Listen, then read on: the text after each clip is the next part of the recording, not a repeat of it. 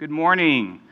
All right, everybody. So uh, it has been a whirlwind with uh, with you know graduations. It's also wedding season and all sorts of things. You got I got you know old students that are getting married at the same time people are graduating. So this week has been crazy. We had a wedding on we had a wedding on Friday. We had a uh, we had like three graduations yesterday um, as a family, and then my six year old has a better social life than me. So for the past four weeks, he's been invited to everyone's birthday party um, at Chuck E. Cheese. So now we're frequent people at Chuck E. Cheese. So um, it's been crazy.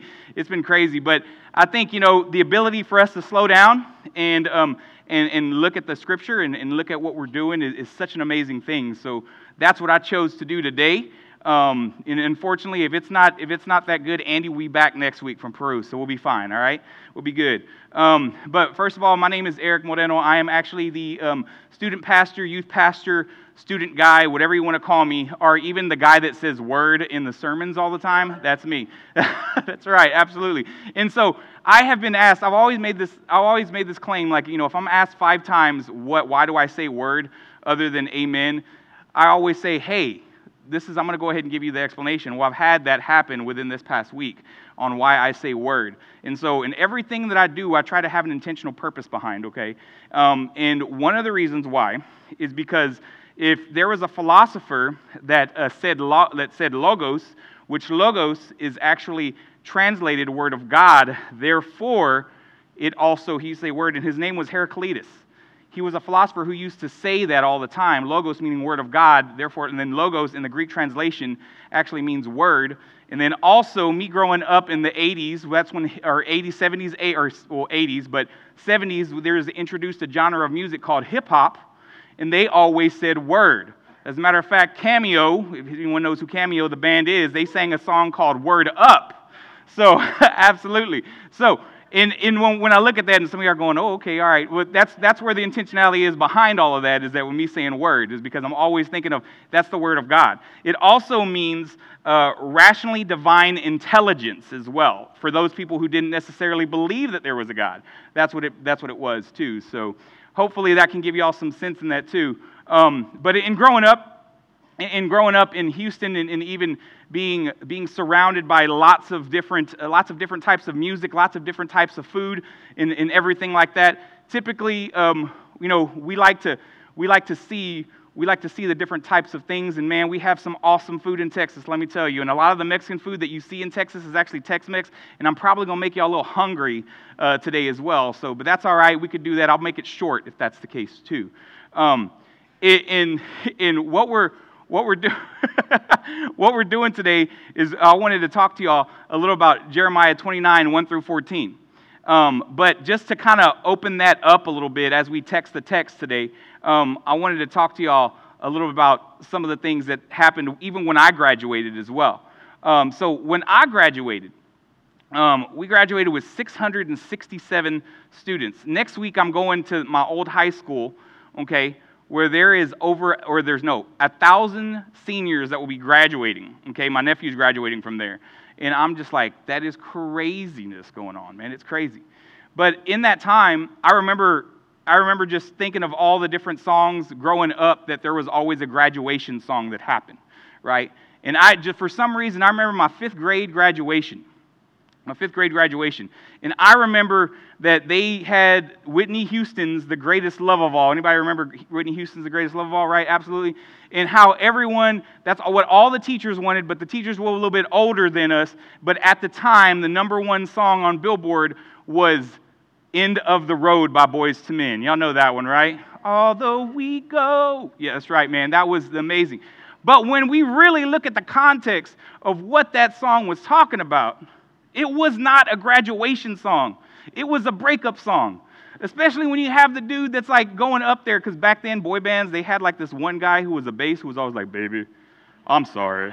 I never really, you know, you know what I'm talking about, right? So that's what that's what I remember. And so I didn't even realize that till I grew up to what when I was a senior, and I was like, that sounds a breakup song. Like, man, like that's a that's not that's not a song that you would sing for someone who's going, you know, going to going to school. But even then, I just remember all the emotions that happened with graduation because sometimes we think of it as a breakup, you know? We think of it as many things. And then I even think about when I graduated and I went to, came here.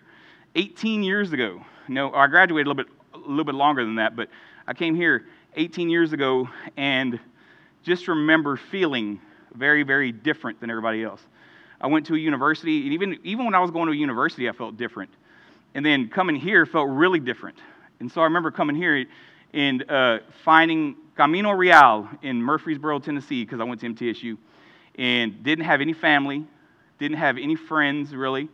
Um, if it wasn't for a fraternity that was in that was in a, uh, in Vanderbilt that I had pledged when I was at uh, when I was in at Southwest Texas State, um, I had maybe just a group of kids, just a group of students that I was that I was friends with, but they were in Nashville and I was in Murfreesboro. So I remember going first time going out to eat by myself, and I, yeah, I know it's kind of awkward. Just like, oh man, but I just wanted to say, all right, I need to see if there's some good Mexican food somewhere, man. I got to find this out. So I went to Camino Real in Murfreesboro, Tennessee. And I remember sitting down and then trying to converse in Spanish, saying, Hola, ¿cómo estás? And uh, asked them where he was from. They were from Guatemala. So Mexican, Mexican restaurant where all the, all the waitresses and waiter, waiters were Guatemalan. It was kind of funny to me. Um, so um, Guatemala is not in Mexico, just FYI. Um, okay. Um, but so in looking at that, I remember asking, I was like, you know, ¿ustedes tienen chile con queso? And they're like, uh, I don't know what you're saying. They say, ¿ustedes, ¿ustedes tienen chile con queso? Which means, do you have chile con queso? And they're like, uh, yeah, sí, sí, sí, sí, sí, sí. And so they come out and bring me jalapenos and shredded cheese. And I said, no es como like soup. Like I said, like, you know, because my Spanglish. I said, no es como like sopa, no, soup. Like, and they're like, oh, you mean cheese dip? it's like, what is this cheese dip? And so they bring it out, and it was white. Now, let me just show y'all what cheese dip looks like in Texas versus we got the cheese dip, right? And then we also have the we have the cheese dip and we have the, the, the queso or queso right? And that's Pappasitos, man. They have some of the best queso, if y'all know what Pappasitos is. Um, and so, that's right. And so, in looking at that, I was like, wait a minute, this ain't what I'm used to. What is this? You're giving me milk with chips? That's not good, you know? Um, but, and then I remember some people telling me, well, that's the authentic one, and that's the authentic. And so, so when we look at both of this, neither is authentic, basically, just FYI. Cheese dip was actually, or cheese dip or queso or chile con queso, was actually created that way in a, in a town, in a Phoenix Cafe, which was a town in Texas. Okay? All right? Back then, back in the 1800s, chile con queso was chips or was, uh, was, was chiles or peppers and cheese. And there was more chile or peppers than there was cheese. So the version that we look at right now, we're like, oh, this is authentic Mexican. It's not, guys, just FYI. Um, and so, and, and you wouldn't really know that unless you actually developed and looked at the context of what it came from, where it came from, how it was made, what was, what was happening with it. Because even back then, cheese took a long time to make. And if you ever went to Mexico, and some of y'all know this too, um, ain't here, so I can't pick on him, but, uh, but you'll know that the cheese is called cotija cheese a lot of times, and it's crumbly. It's not shredded, and it doesn't melt as well either. So when we see this, just know that this is very Americanized. And the reason why I say that is because uh, it was a week ago I was working a conference, and there was a lady who asked me. She said, she said, "Hey, oh man, you know, it was uh, Lisa Harper, if you know the author. She was doing the conference, and she said Lisa was talking about this awesome cheese, you know, this awesome cheese dip and chili con queso at some of these authentic Mexican restaurants. So I want an authentic Mexican restaurant. And I asked her, I said, where are you from? Because I want to make sure you know, because there's two different types of Mexican food. There's Sonora style and there's Tex-Mex. And then um, she was like, well, you know, I don't want, she goes, well, you know, she says cheese. She was like, but I just want to go to a place where we'll get cheese dip. And I'm sitting here going, if you want to go authentic, they ain't to have cheese dip there. Let me tell you that right now. They are not to have cheese dip. So, just to let y'all know, so if you're thinking, man, we want some really good Mexican food with some awesome cheese dip, it's not authentic if they have cheese dip. But at the same time, you know, we all, we all have adapted and we've understood that, hey, people like this stuff and they will buy it and people will just eat it up like crazy. So, there has been an adaptation, of course. And so, all this to say, now that I've made you hungry, um, I want to get into scripture because I think it's the same way. If we look at Jeremiah 29 11, That's like the biggest graduation, the biggest graduation, um, you know, verse that we always put on there. It's the ones that we put out on our on our on our cards that we're sending out to, to friends. It's all, all this stuff to invite for, for, for everything. But I wanted to look at the context of that entire verse from 1 through 14 today. So let's go ahead and open up our Bibles to Jeremiah 29. We're going to look at 1 through 14. And I'll go ahead and read that, and then we'll text the text together too and see what this says about God and humanity. All right, so here we go. Uh, this is Jeremiah's letters to the exiles. The prophet Jeremiah sent a letter to the exiles Nebuchadnezzar had carried off from Jerusalem to Babylon. It was addressed to the elders who were left among the exiles, to the priests, to the prophets, to the other people who were exiled in, the, in Babylon. He sent it after King Je- Jeconiah, the queen mother, the palace officials, the leaders of Judah and Jerusalem, the craftsmen, and the metal workers had been exiled from Jerusalem. He sent it with Elasah, son of Shaphan, and Gemariah, son of Hilkiah.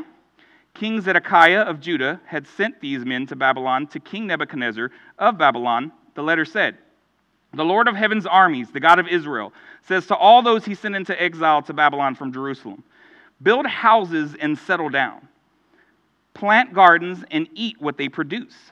Marry and have sons and daughters. Find wives of your sons and allow your daughters to get married so that they too can have sons and daughters. Grow in number, do not dwindle away. Work to see that the city where I sent you as exiles enjoys peace and prosperity. Pray to the Lord for it, for it has for it prospers you, for as it prospers you, you will prosper. For the Lord of heaven's armies, the God of Israel, says, Do not let the prophets among you, or those who claim to be able to predict the future of divination, deceive you. And do not pay any attention to the dreams that you are encouraging them to dream. They are prophesying lies to you and claiming my authority to do so. But I did not send them. I, the Lord, affirm it. For the Lord says, Only when the 70 years of Babylon, Babylonian rule are over will I again take up consideration for you. Then I will fulfill my gracious promise to you and restore you to your homeland. For I know what I have planned for you, says the Lord. I have plans to prosper you, not to harm you. I have plans to give you a future filled with hope. When you call out to me and come to me in prayer, I will hear your prayers. When they seek me in prayer and worship, you will find me available to you. If you seek me with all your heart, I will make, my mis- I will make myself available to you, says the Lord. Then I will reverse your plight and will regather you from all the nations and all the places where I've exiled you, says the Lord. I will bring you back to the place from which I exiled you.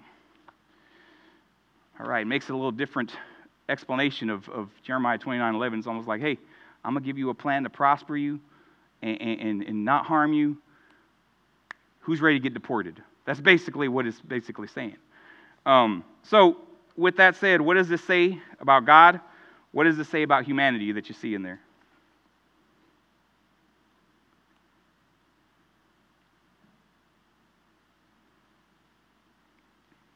Or what does this tell us about God, rather?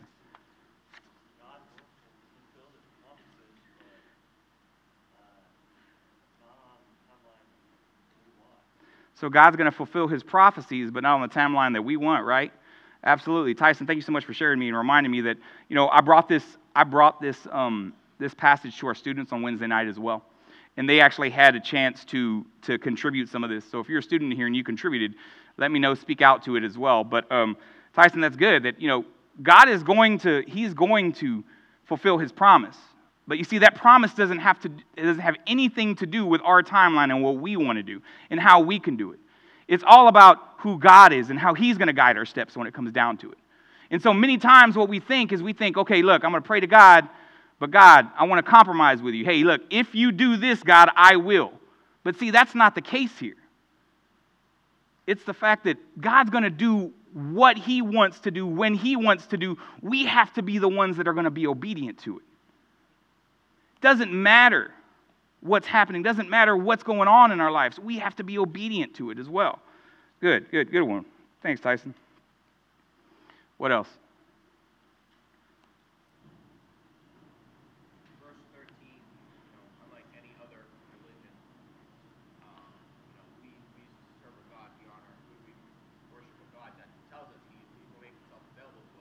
Mm-hmm. Right. Yes, absolutely. And that goes with uh, some of the, that goes with a, um, you know, that God is, yes, that's a, that's a good truth that even our students have said as well, is that God is available to us. You know, all we have to do is we have to pray we have to pray to him or you know not even that I mean, he's just available to us in general but the fact is is that if we are going to pray to him if we're going to prosper in that prayer which means that if we're going to continuously seek him and not necessarily just sit there and say oh god's going to come to me but if we're going to allow ourselves to be open to him and what he does allow ourselves to be to be to be worked on by him as well he will be available to us he says it here that when you seek me in prayer and worship, you will find me available to you. If you seek me with all your heart and soul, I will make myself available to you. You see, that just that's a that's just an also a stamp on it that says God hears our prayers. You see, God wants, He wants us, and He wants those exiles to worship, to worship while they wait. Because we know that in, in 10, in verse 10, he says, Look, 70 years after the Babylonian rule, I'll consider, I'll consider you when it comes down to it. But see, God isn't just available to us, but He's also available to all of humanity. So if you're sitting here and you don't have a relationship with Him, if you're sitting here and you don't know and you're still trying to find out that whole situation of what's going on, of what's happening, and how you were created, and everything like that, just know that God is still available to you. But as we sit as people who love Him, who care for Him, and who know that we have a relationship with Him, it's up to us to understand and to, to, to speak that to, to others as well and let them know that God is available to them. Because we can't just sit here and, and expect all of that to be understood by people who don't know Jesus. We need to help them understand by talking to them, by loving them, by helping them as well. So you're right. Unlike any other religion, we don't have to work to get that affirmation in Christ. We don't have to work so that way He can notice us and, he can, and, and, and we can accept Him. We just have to be open to Him because He's always available to us. All right, what else? That's good.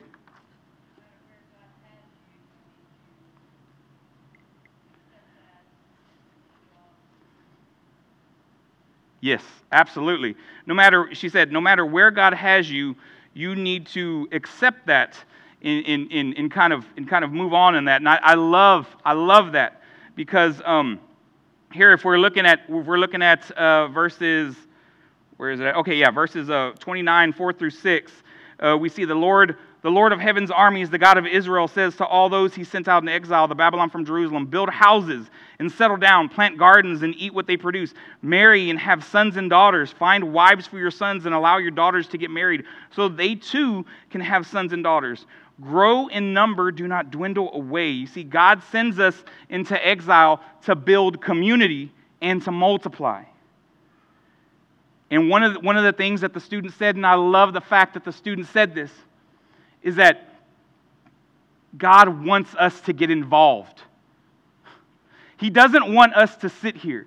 He doesn't want us to have this consumeristic mentality of church and says, all right, what can the church do for me? Because that's not what it's about. It's about what can we do for God? What can we do to build his kingdom? What can we do to get involved? And I think it's such, it's such a fascinating thing. And I think this is why sometimes our students are way wiser than we ever are, is because they even see that and they understand the, the, the concept of to get in, to be involved. That was something that Lyra shared with us on Wednesday here. And She said, we need to get involved.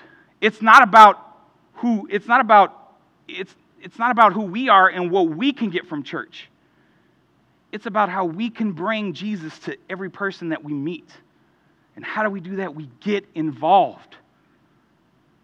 We need to do that. We need to grow this kingdom. We need to impact this community. And I'm not saying it from a sense of, hey, let's try to get everyone in the doors. I'm saying in the sense, let's try to get everyone to heaven. That's what we need to do. And people are going to see that when they see us living. In, And I want to tell y'all right now, being exiled means that you're a little uncomfortable. These people couldn't go back to their homes because they were exiled. God sent them there. And if we are in Christ, if we're walking in Him. It's no truer fact that this is not our home. So it's okay for us to be a little bit uncomfortable when we have to introduce people to Jesus, when we have to talk like when we have to we have to talk with them, when we maybe even have to learn a new language so that way we can introduce them to Jesus. We may have to go to Peru to see what God is doing there with the young community so that way they can bring others to Christ as well. That may have to happen. When we see in the context of the Bible, this is exactly what God has done before. And this, for some of us, this is what God is doing for us now. He's putting us in exile.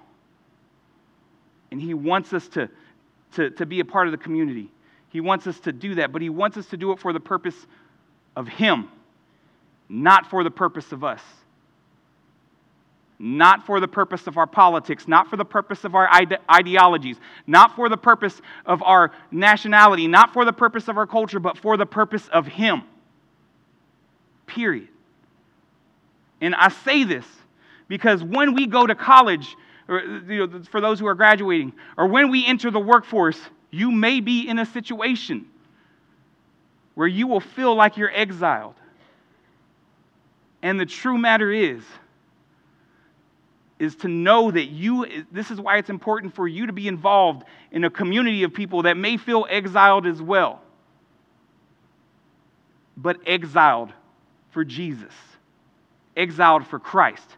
Not exiled because you share the same, you share the same, same politics and ideologies and everything like that, but knowing that Jesus is the one who is the foundation of it all. Jesus is the one who created you and me. And how are we going to impact the community for Jesus? Good, awesome, excellent. What else? He gives you a hope and plan for the future. Even if you are exiled, even if you are in a situation where you don't know who anyone is, where you are you feel like you're a stranger to everyone, he still gives you hope and he still gives you plan for the future. Even though it may be 70 years before he'll ever consider you, there's still hope and plan for the future. This verse, Jeremiah 29 11, doesn't mean that everything's going to be rainbows and roses. That's actually a quote from Tyson on Wednesday night. Doesn't mean that everything's going to be perfect. It doesn't mean that when we come to Christ that our lives are just going to be 100% like perfect and that's it. It means that we have a savior that we can run to most importantly. And that that savior gives us hope and he gives us a plan for the future. But we have to make ourselves available to him and he had because he's always available to us. We have to remember that too. Absolutely. What else? God gives free will. So he has a hope and a plan for us when we call out to him, when we're with him, right? Is that what you said? Yes, absolutely. So, yeah, so he said God gives us free will. And he gives us free will. It's not like he's going to just send us in exile and say, You're in exile, you can't do anything, you can't have fun. Because sometimes, let's just be honest, you know, we, we look at Christians sometimes and we say, Oh, Christians don't have fun. Christians are so single minded. Christians are so this. Christians are so, you know, white in a sense as well. That's what we say or that's what we see. But that's not the case. There's lots of fun that is had. There's lots of fun in how we can abide in Christ and make sure that that's the case. And then, see, in the, in the concept of understanding that we have free will to make the choice to choose Him, to make the choice to honor Him, is, is very important for us as well. It's not that we can, it's not that He's directing us and enslaving us and telling us that we have to do this. It's the fact that we get to do this. We should want to do this. Why? Because we love the Lord with all our heart, mind, body, and soul. And we should want to see an impact in the community. And so we should be revved up and ready to go when it comes down to it, too. Absolutely.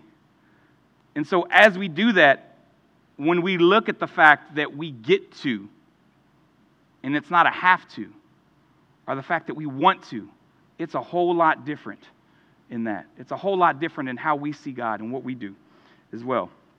What else?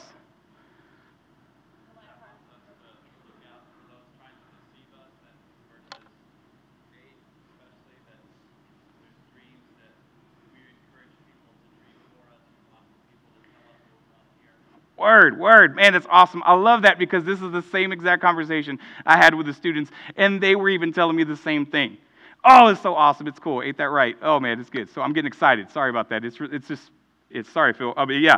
So it, to look out, he says in, in verse 8 For the Lord of heaven's armies, the God of Israel, says, Do not let the prophets among you, those who claim to be able to predict the future by, by divination, deceive you. You know, we have, humanity has our own beliefs. You know, we're consumeristic about our worship. We have what we have a what's in it for me attitude. We believe in those that we believe in those that tickle our ears rather than truth. And I think even another truth that we look at even further down is that God does not tolerate false prophets. Because there's many things that we can look to other than Jesus. And you see, this is why we need to understand that our God is a jealous God and He wants us to worship Him. He doesn't want us to worship the horoscopes. He doesn't want us to worship the news. He doesn't want us to worship likes and follows. He wants us to worship Him. He wants us to seek Him. He wants us to understand that He is available to us. We need to be available to Him too. We need to worship Him. And I got on a roll when I was typing last night and, and, uh, and, and doing this, and I had some things that I wanted to say just in general. And so when I say this, I want y'all to understand it's going to be a little funny, but it's true too. You see, God wants us to get off the Facebook and put our face in the book. God wants us to get off the gram and start reading about the man, Jesus. He wants us to stop texting our bay and get in your Bible and turn the page. He wants us to stop dancing on TikTok and start listening to the one who rolled the rock. Amen.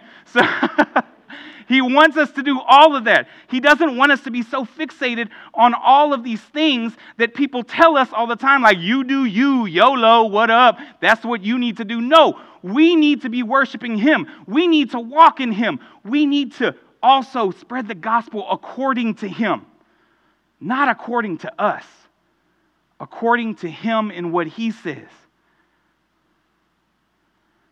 And we, and even if it's in the most unconventional places, we need to do it, like Peru, like our college campus, like work, like school, like to our friends that we're like, I don't know what they believe, but I don't want to put myself out there because I don't want to lose the friendship. Right? We do that sometimes. But the true matter is, is that I'm not telling you to go at them and just start throwing Bibles at them and beating them on the head with Bibles. I'm just saying, be like Jesus when it comes down to it these exiles, they decided to create a community of other exiles. So that way they can understand and know how to speak to them. They can walk in them. And they can do those things, and, and people can see those exiles. For some of y'all who feel exiled, they can see you. It's supposed to be that we're supposed to see you, and they're supposed to see Jesus. Not the physical makeup and the physical look, but they're supposed to be they're supposed to see the heart of Jesus and who he is. No, thank you for sharing that, Phil. That's awesome. That's good. I love it when I see intergenerational context that's foundational. That's just foundational. It's so cool. It's good, good, cool, awesome. Anything else? Hmm. Yes. Right, absolutely. So, so Patience was saying that regardless of the situation, that, that God could flip the script. Absolutely right. I think that's, that's so true. When we look at it in, um, when we look at it in uh, the last verse uh, portion of it, then I will reverse your plight. I will, you know, and will regather you from all the nations and all the places where I've exiled you, says the Lord. I will bring you back to the place uh, from which I exiled you. And you see, humanity is supposed to, and see, this is what we really need to understand is that humanity in general is supposed to be with God. But just like Tasha said earlier, we have free will and we need to make that choice to accept Him and allow Him to be the Lord of our life. And that even if we're in exile as believers, even if we're at that place where we can't go home, God can always flip that script but once again, he has to be, we have to have hope. We have to, to be encouraged to know that he can do that. Not us, not me. He can do that. I think that's the key word in all of that is that then I, and he's talking about according to, this is, this is God talking through Jeremiah because he was a prophet. Then I will reverse your plight and regather you from all the nations and places where I've exiled you. And for some of us, that exile may be a small point of time, it may be a long point of time. When I came up here to Tennessee, I did not expect I wanted to come, graduate, and go back home. I came, found my wife, and 18 years later, I'm still here. even though I felt like an exile. But you know what?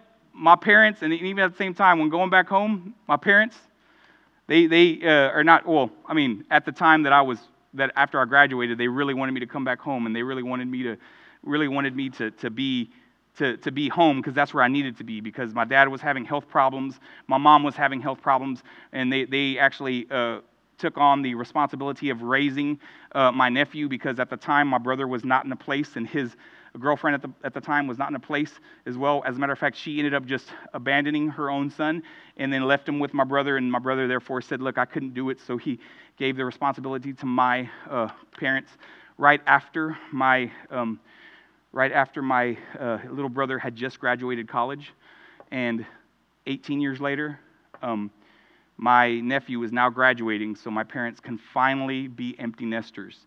Um, so I was doing the math, and that's a long time, um, very long time. That's actually 42 years that they waited to be empty nesters. Um, and they took on that, that responsibility. They took on that responsibility to, to take care of their ne- to take care of their grandson, my nephew. And even at that time, I was up here. And I was like, man, I got to go back home. And I remember my dad even saying, hey, wait, wait till at least you graduate college. And then after I graduated college, I felt so accustomed here, and I felt like God still had me here that I did not, I did not make that decision to go back home. I found my wife.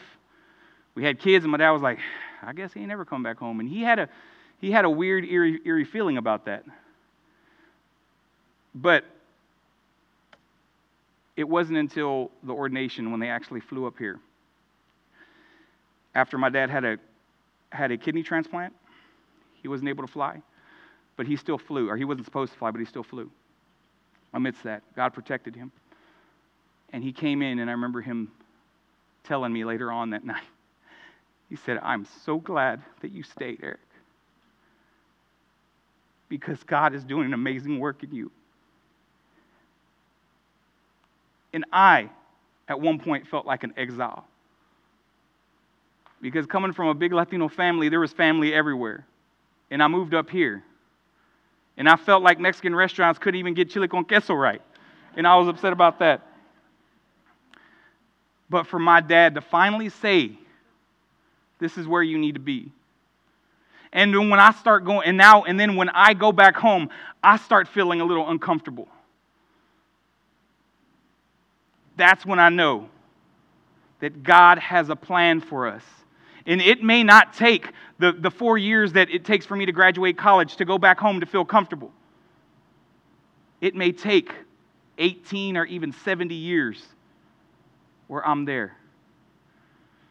And I say that because even though I felt exiled, you know, it, it I, I, I was in community with different people in all walks of life. And if I could just, if I had the entire rest of the afternoon, which I'm not going to do to you, um, I can tell you how God has instituted His way into every situation coming at it from me being from, from me bringing, bringing the first latin fraternity ever to mtsu and the multicultural greek council because i didn't see a lot of people that looked like me. So what did god do? God told me hey we need to create this community. And you know what? Even though it wasn't centered around who god was at the same time the simple fact is is that i made sure that every brother that i that i spoke to any, all the brothers who were muslim who were from different countries and everything like that that i was going to be jesus to them and I was going to walk with them. And I remember one time even praying with a brother, even praying with one of my fraternity brothers, and he even made a, made a point to, to say, hey, let's go into a closed room because I got to talk to you about something. And then not only that, but that, but when I think about all that, and I think about all the, you know, all the, the, the juveniles that I work with, work with every now and then on a weekend, and how they have even how, how some of the students that I've even worked with at that point in time have grown up and were even students of te- or their teachers were some of my the, the teachers were some of my fraternity brothers who did not believe in God at one point in time, but now they did. I could tell how I was bartending and how one time I witnessed to a guy. And then five years later, he calls me and says, I remember when you used to sing worship songs while you were slinging beer bottles and stuff like that. I kid you not, he did tell me that. It was, it was very honest. And he was in a, and, and he and I talked to this day, and he goes, I was in a dark place, but then I would come to work and I would hear that. And he, and he would, and I remember him uh, when, he, when he messaged me on Facebook and he told me, he goes, now I'm, now I'm saved. I'm going to, I'm going to seminary. And if there's anything I can, if there's anything I can say, it's just thank you. And I'm not saying this to pat myself on the back. I want y'all to understand this. I'm saying it because even though you may feel like an exile, even though you are going into a situation where you feel like you are going to be exiled, just know that God will stay true to who you are. We have to make ourselves available to Him and we have to choose to follow Him even when it's hard. Even when you feel like there's so much other stuff going out that you're gonna, you're gonna have FOMO and you're gonna have the fear of missing out, that there is still a God who loves you, who cares about you, who wants to walk with you, and who wants you to be Jesus to the people that don't know who He is. We need to prepare ourselves for things like that, fam. That means family, just to, just to let you know. We need to prepare ourselves for things like that and be ready to do that. Be ready to bring him into our workplace. Be ready to bring him into our, into our inner circle of friends. Be ready to bring him to people that don't know Jesus. Be ready to bring him to our families who we don't want to mess up that relationship. Once again, I ain't telling you to beat down people. I'm just telling you to love them like Jesus. And in this, I'm going to wrap up real quick with some application because y'all have just done an amazing job, and students, did an amazing job on Wednesday. But I want you to understand that you know as we look at as we look at how humanity will react to, to things of this world and listen to those more than god there's some application that we need to see too and it's that there may be people here that don't know who jesus christ is you know there may be people that haven't had a haven't had that, haven't had that chance to even kind of know who he is, haven't seen him because their life has been so hectic in many ways, and then they've been exiled, they feel, even from Christianity. And I'm going to I'm going to just say, like, if that's you, just know that God is available to you. And you're probably asking, like, how do we do that? Well, it's really easy. I get this from my kids all the time. It's the ABCs of Christianity. We admit to God that we are a sinner. And then we believe in Jesus Christ that He is God's Son. And we accept God's forgiveness because we know that all that stuff in the past, if we just give it to Jesus, that's what we need to do. And then we understand and confess our faith in Jesus Christ and understand that He is going to be the Lord of our life from here on out. That things may not be, be once again, rainbows and roses, but we know that there is a Savior that we can come back to. We know that there is a Savior who is there for us, more than our friends will be.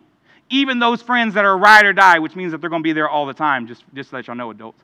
Um, even those friends that are going to be ride or die to us, that Jesus will be there even when they're not there. And that's what we can do. And there's going to be a time of prayer that we'll have later on. And if you feel that, that you need some prayer for things like that, and come see us in the front. We'll be glad to talk to you more about that. And just some application for today as we, as we move on. And that is that exiles, we're exiles, we get involved. Some of the questions I have for you is how am I getting involved with community? How am I getting involved with my faith? And then also, how am I letting God get involved in my life? If you don't know who Christ is, this is a question for you. Next one is exiles, man. Exiles are resilient. And so, a question I would have for you is Am I limiting my worship? Am I seeking Him for my benefit only? And have I let God take the lead over my fears? If you don't know who Jesus is, that would be a good question for you. And the last one is exiles will make time for him, just like it says in the passage. Am I confident that God is available to me? How do I make time for him? Is he in my heart? Is he the Lord of my life? Start thinking about that today. Start thinking about where Jesus is in your life. And you know, I gave, a, I gave some books to my, to my leadership team called uh, Faith for Exiles.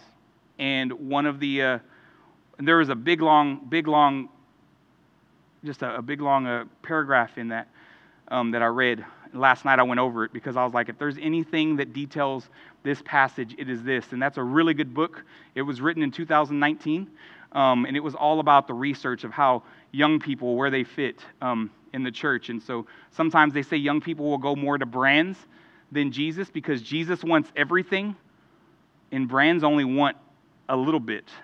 But yet we'll stay loyal to brands more than we'll stay loyal to Jesus, right? And uh, it talks about that a lot. And so one of the, I took out this paragraph and I want to read it to y'all here. It says, We are bombarded in digital Babylon with unprecedented force and frequency by conflicting chaotic messages about what matters and how to live. The latest blog post, the newest music, the most popular television show, and even the news all do their best to convince us we should care and what to do about it. Buy something, usually. These messages are, are constantly changing. We must anchor our, our search for identity in something deeper and truer, which means we must, like Daniel and his comrades, learn the habits of devotion. We must repeat to ourselves and to one another what the Bible says about us. The idea of identity is relatively new language for the way we humans conceive our experiences. And the Bible invites us to consider human reality in an ancient but relevant way. What a gift! That's what it is. It's a gift. And if there is any other application, any other real time application that I can give you for, for, this, for this sermon and even for today, when we look at an exile and what an exile is, I want to I want to show you this picture here of this guy named Riley Leon.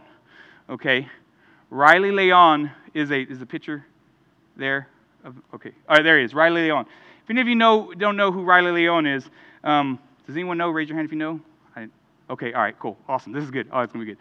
All right, so uh, Riley Leon is a 16-year-old. So, for, for, well, first of all, for a lot of people, when we look at the younger generation, people who are graduating, even younger, a lot of times we think a lot of different things. We think of, we think of, oh, they're entitled oh, they're, you know, oh, they're lazy and stuff like that. And I'm, I'm, young people, I'm not talking about you, but this is what sometimes we hear, right? And we fight those stereotypes a lot, okay? And we feel like exiles because of that, okay? But Riley Leon is a little different. He happened to be going to an interview at Whataburger one day and ran into something and just some background about him. Doesn't know very good, well, he, he knows how to speak English. He learned it when he was here in the U.S. His mom is not from here. He's 16 years old, so he's probably given that, you know, and he has his own truck, and he's probably given that, you know, when people look at him, he's, and he's, you know, he's obviously, you know, he's obviously, he's Mexican. So there's a lot of stereotypes that even come with that, too. So an exile, we see. And so he's been in, he's been in the States for a while as well. But still, he probably runs into a lot of different things, a lot of different stereotypes, a lot of different concepts that people kind of dwell up from their own minds. But watch what happens when he is coming back from, a, from an interview at Whataburger. 16 years old. Tonight, there's a lucky twist in the story of a teenager who got caught in a Texas tornado. Remember this video? I mean, this red pickup truck getting tossed and landing on its wheels during Monday's tornado. That truck was being driven by 16 year old Riley Leon, who was heading home from a job interview when his world suddenly went upside down. For God to give me another chance because better things are gonna come in the future. And never, never let small things bring you down. I mean, isn't this incredible? His truck got banged up, but Leon got the job at Whataburger, and guess what? He starts next week. If I lived there, I would be lining up to order from him. This, this, this, uh, this entire, uh, this entire sermon is just all about Texas, uh, God, but then Texas after that. Um, but absolutely, so we're looking at we're looking at Riley, and we see that every concept in here that, that he has as an exile, as he is a person who's probably looked at in a certain way, you know, probably stereotyped in a certain way. But yet, he's still like, look, man, I got to get a job. I got to make sure I'm working within the community. And then when he's given that platform, he easily could have said, Look, this is all me. I do me. That's how I do it. That's just what I do. But no, he chose to put God on that platform before himself. He said, I give glory to God. And if you, if you look at other longer interviews you can on YouTube, he even says, God allowed me to live another day because he probably has better plans for me. Jeremiah 29 11. Being not only all the stuff that he probably goes to, goes through, but the, but the fact that he's willing to give glory and honor to God in that sense and also got the job at Whataburger, which is awesome. Which people saying, "Hey, look, people don't want to work fast food," and even probably looking at you know looking at him working in fast food, there's probably a stereotype there too. But the truth of the matter is, is that God can save us, God can redeem us, and God wants us to shout His name before our very own. So think about that. Like I said, there's some people who feel exiled from the church. There's some people that feel exiled from the world. And when we look at that application, where are we at? What is going on in our hearts right now? As the band comes up, I'm going to go ahead and pray for us. And there's going to be some people out here in the front that if they're if you feel like an exile, if you feel like an outcast, I'm going to welcome you to pray with other exiles, with other outcasts because I know and we know that this world is not our home. And we want to be exiled along with you. We want to walk with you. We want to talk with you. We want to pray with you. Let's pray. God, as we look to today, and we can have several, we can have several opinions, several matters about who you are, what you do, and where you are in our life. But I'm asking right now that if there are people in this room that don't know who you are, may you give them the courage to invite you in their life so they trust you, so they can honor you, so they can walk in you with the other exiles that are here, God. We understand that this world is not our home, but we understand that there is a plan, there is a path, and it is not our own. But it is your plan. God, I'm asking right now that you continue to walk with us, you continue to encourage us, and that we continue to abide in you as we do so in honor and love of you. And I say this all in Jesus' name. Amen.